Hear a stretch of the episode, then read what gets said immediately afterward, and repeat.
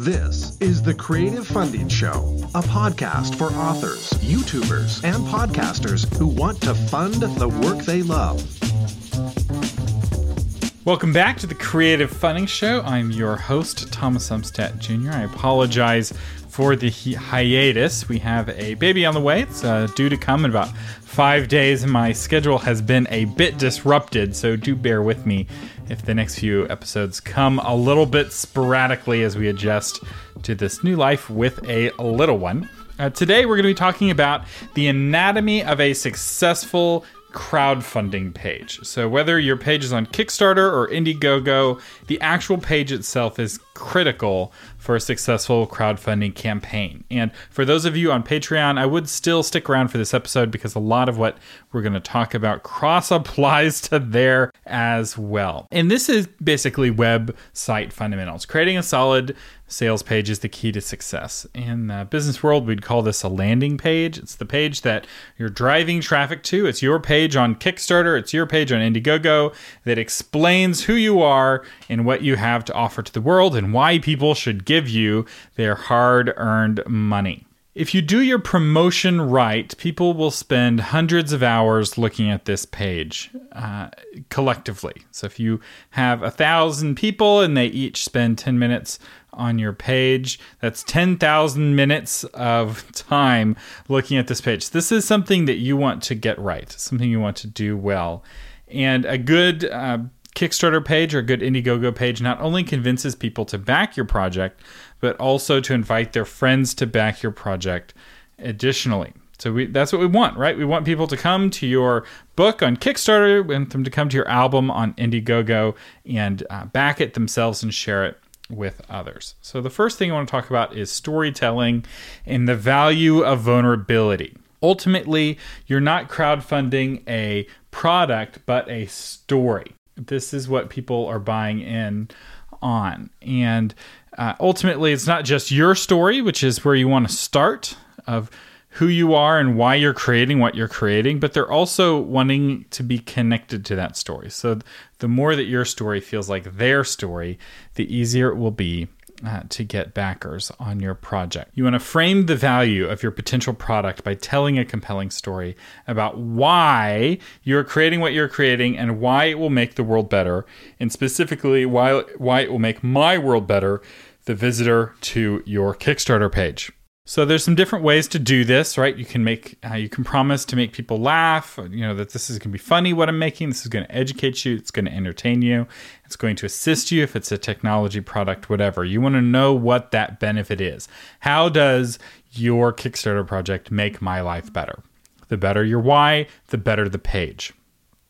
Be willing to be honest and vulnerable. Uh, your audience wants to relate to you, and the more human you are, the more you come with who you are to your page, uh, the more they're going to back you. This is especially true on Patreon because they're forming a long term relationship with you. So on Kickstarter, someone may be backing your campaign just because they want the widget that you're making and they don't really care about you. Whereas on Patreon, they really want to care about you. They want to be feel connected to you and emotionally uh, connected to you. And so honesty and vulnerability are key to that. If you are putting up a fake front, if you're putting up a facade, people are not going to feel connected to that facade and they will bounce, which is leaving and then bouncing somewhere else. Uh, ultimately, it's not your story, like I said, it's their story. So you want to bring them along where you are changing the world together. Help me, help you is the key to every great crowdfunding page and Patreon page.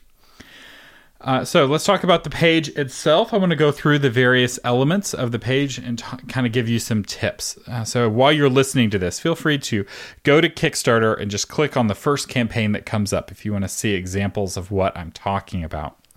Uh, but the first thing on a Kickstarter page is the product image. This is the first people see when your campaign is shared on Facebook or Google Plus or Pinterest or wherever.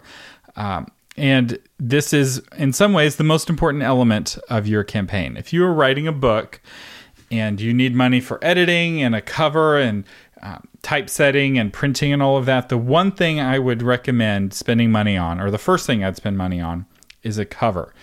Because without a cover, it is a lot harder uh, to get backers because you're not going to have a strong product image. This is the first thing people see, and you want to have that good impression. So, just because Kickstarter allows you to dramatically reduce the cost of publishing a book and reduce the risk of failure, that doesn't mean that you should approach it like it doesn't cost any money at all. And a good book cover or a good album cover, if you're a musician, is really key. Uh, if you're really, really tight on funds, just use your own face because people are going to be backing for who you are. But again, I really think you should have a strong image here. Which means paying a professional to do it right. So uh, I got my book cover for Courtship in Crisis on 99 Designs. I had uh, over 100 different artists submit covers. 99 Designs, if you're not familiar with it, hosts a uh, competition, uh, like a logo competition, and all of these different people who uh, think they have a good cover submit their covers, and uh, I can put them up for vote Uh, so I selected a short list and then I had my fans vote on them. And a, a, good tip here when your fans are voting, the good art is the one with lots of fives and lots of ones. You want people to either love it or hate it. Don't go with the art that has a lot of threes. A three is a toxic vote. It means somebody doesn't have a strong opinion about it, and that will get you into trouble every time. So, just a, a pro tip there good art makes a statement. And a lot of people who hate it will come around to loving it. Just think about how you felt about Google's new logo when they switched to the childhood uh, letters, like the refrigerator magnet letters for the Google logo. Most people didn't like that at first, but now they're fine with it. And that's how uh, good art is. Uh, all right, so that's the product image. We want to have a strong image. It needs to convey visually what it is that you're selling, even if you're not selling a visual uh, product. So the real challenge here and why you really need an artist to help you is with art, with music. It's easier if you're doing film, and you probably already have somebody on your team who can make images for you if you're doing film or if you're a YouTuber. All right, the next is the project title. This is really key, and this is something that a lot of people overlook on Kickstarter. It's like, what are you going to name your project? So, uh, my project, My Book Table, which is my first ever Kickstarter uh, campaign, I could have named it My Book Table because that was the name of the product that we're making. The problem with that project title is that no one knows what My Book Table is yet because it's not something we've built yet. That's why we need people to back it. So we called it the My Book Table WordPress Bookstore plugin or something along those lines. And those additional words, WordPress Bookstore plugin, not only help describe what it was and who it was for, right? Not everyone's interested in a bookstore plugin, but the people who are know who they are.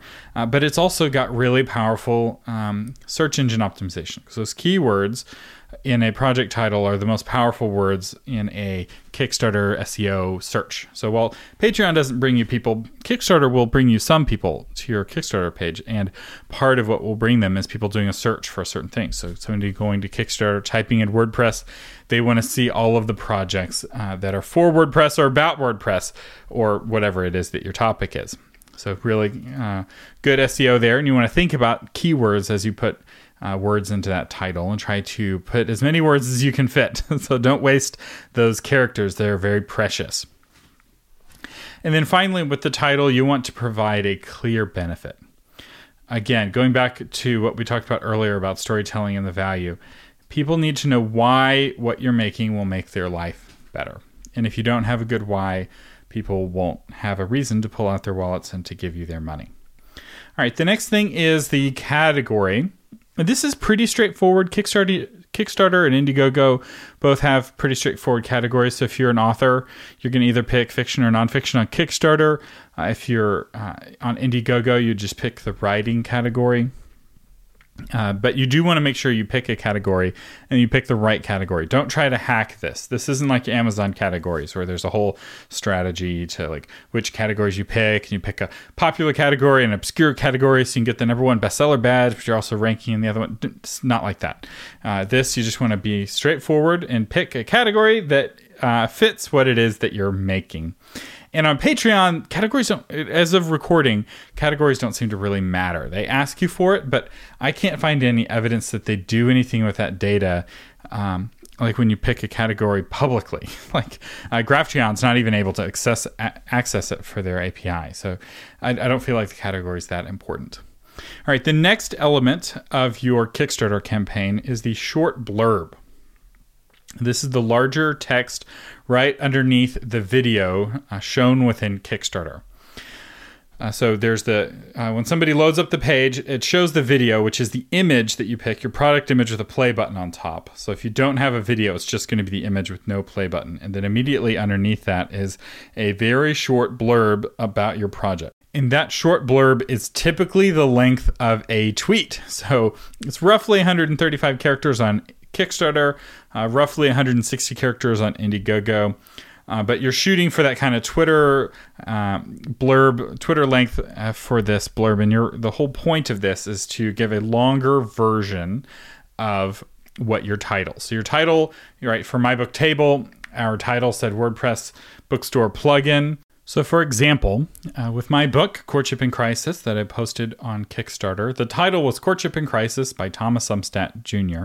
And the key keywords there is Thomas Umstattd Jr. because people are going to come because they're searching for me. Books, people aren't typically looking for books to back on Kickstarter by strangers. So, the strategy is not to get people to discover your book on Kickstarter. But here's the blurb.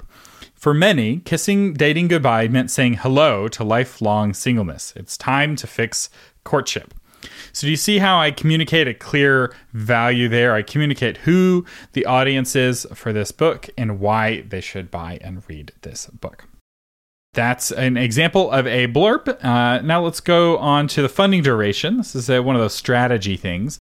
And in general, most people pick 30 days uh, for their Kickstarter campaign. Uh, there's advantages and disadvantages of going long and short. So let's talk about the benefit of going short.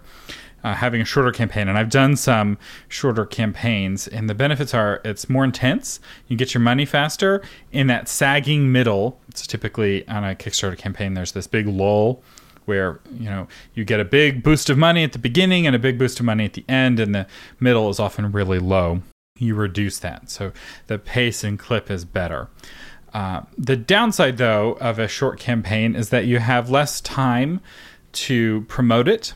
Uh, you have fewer pay periods that people are donating money over. So somebody gets paid twice a month, and your campaign's only two weeks long. You only have one pay period for them to make their decision. And a lot of people live hand to mouth. They don't have a lot of savings. They don't have a lot of uh, disposable income. So if they can't afford you that pay period, they may not be able to afford you, depending on your price point.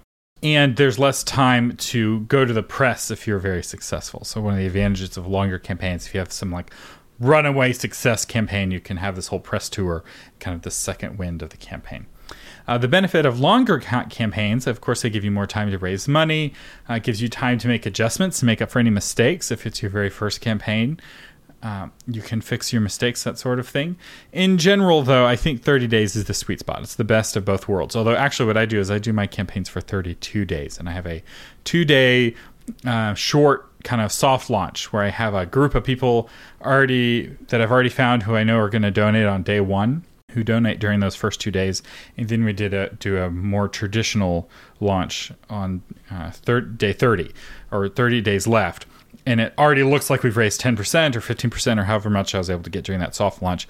And so no one's coming to a page that's empty, which is uh, people want to back projects that other people are backing. Now, the next thing Kickstarter asks you is the project location, and Kickstarter will show people projects near them. So if you're doing your project with multiple people, you want to pick the city uh, that's the biggest. so if two people live in small towns no one's heard of, and one person lives in New York City, pick New York City because you're going to get more attention being in a big city in general. That's my tip there. If you disagree or if you have a different uh, strategy, go ahead and post it in the comments. Uh, I will say don't lie here. It's very important to be honest and transparent. And this is the sort of lie that doesn't do you any good and just undermines your credibility. So if you live in a small town, put small town there. And one advantage of a small town is that everyone else from your small town will see your project on their homepage because there's a good chance not a lot of other people in your small town have projects on Kickstarter while you have your project on Kickstarter. All right, so let's talk about the text of the page. And uh, you Patreon people definitely tune back in because this still applies to you.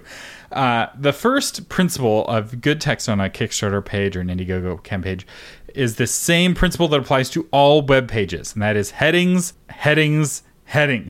Headings are so important. They're good for SEO and they make the text zoomable. They allow people to skim and scan your page, which is how people prefer to read web pages.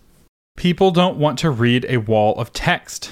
They just don't. In fact, it's important to tell your story in images. I have donated campaigns, uh, money to campaigns that just had images. And if you look at some of the most successful Kickstarter campaigns of all time, I'm thinking uh, campaigns like Exploding Kittens. There's, I don't think, any paragraph text anywhere on that page. The entire thing is images.